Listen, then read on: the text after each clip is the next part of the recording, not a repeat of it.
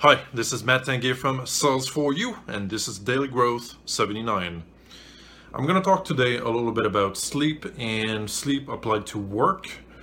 What I've noticed is, especially when you have a pretty big project, something that requires a lot of thinking, a lot of analysis. I do a lot of, you know, for example, website audits, uh, a lot of strategy and marketing, uh, different things that require quite a bit of attention and reflection over an extended period of time. So, of course, sleep is very important. But what I notice is that if I start the work and then I sleep on it and keep going the next day, then I actually have a lot better ideas the next day than I do the first day. And I catch some mistakes and I catch some things that I did not think about the first day.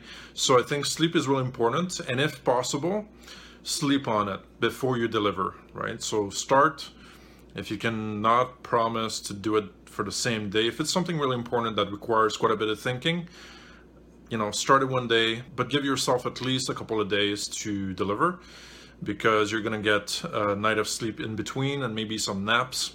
And I think you're going to be able to do some better work, right? It's definitely been the case for me, especially when I do analysis and audits and that sort of thing. Then sleep definitely allows me to produce much better work. That's it for today. Leave a comment below if you have anything to add to this, any thoughts on it, and I'll talk to you in the next video. Cheers.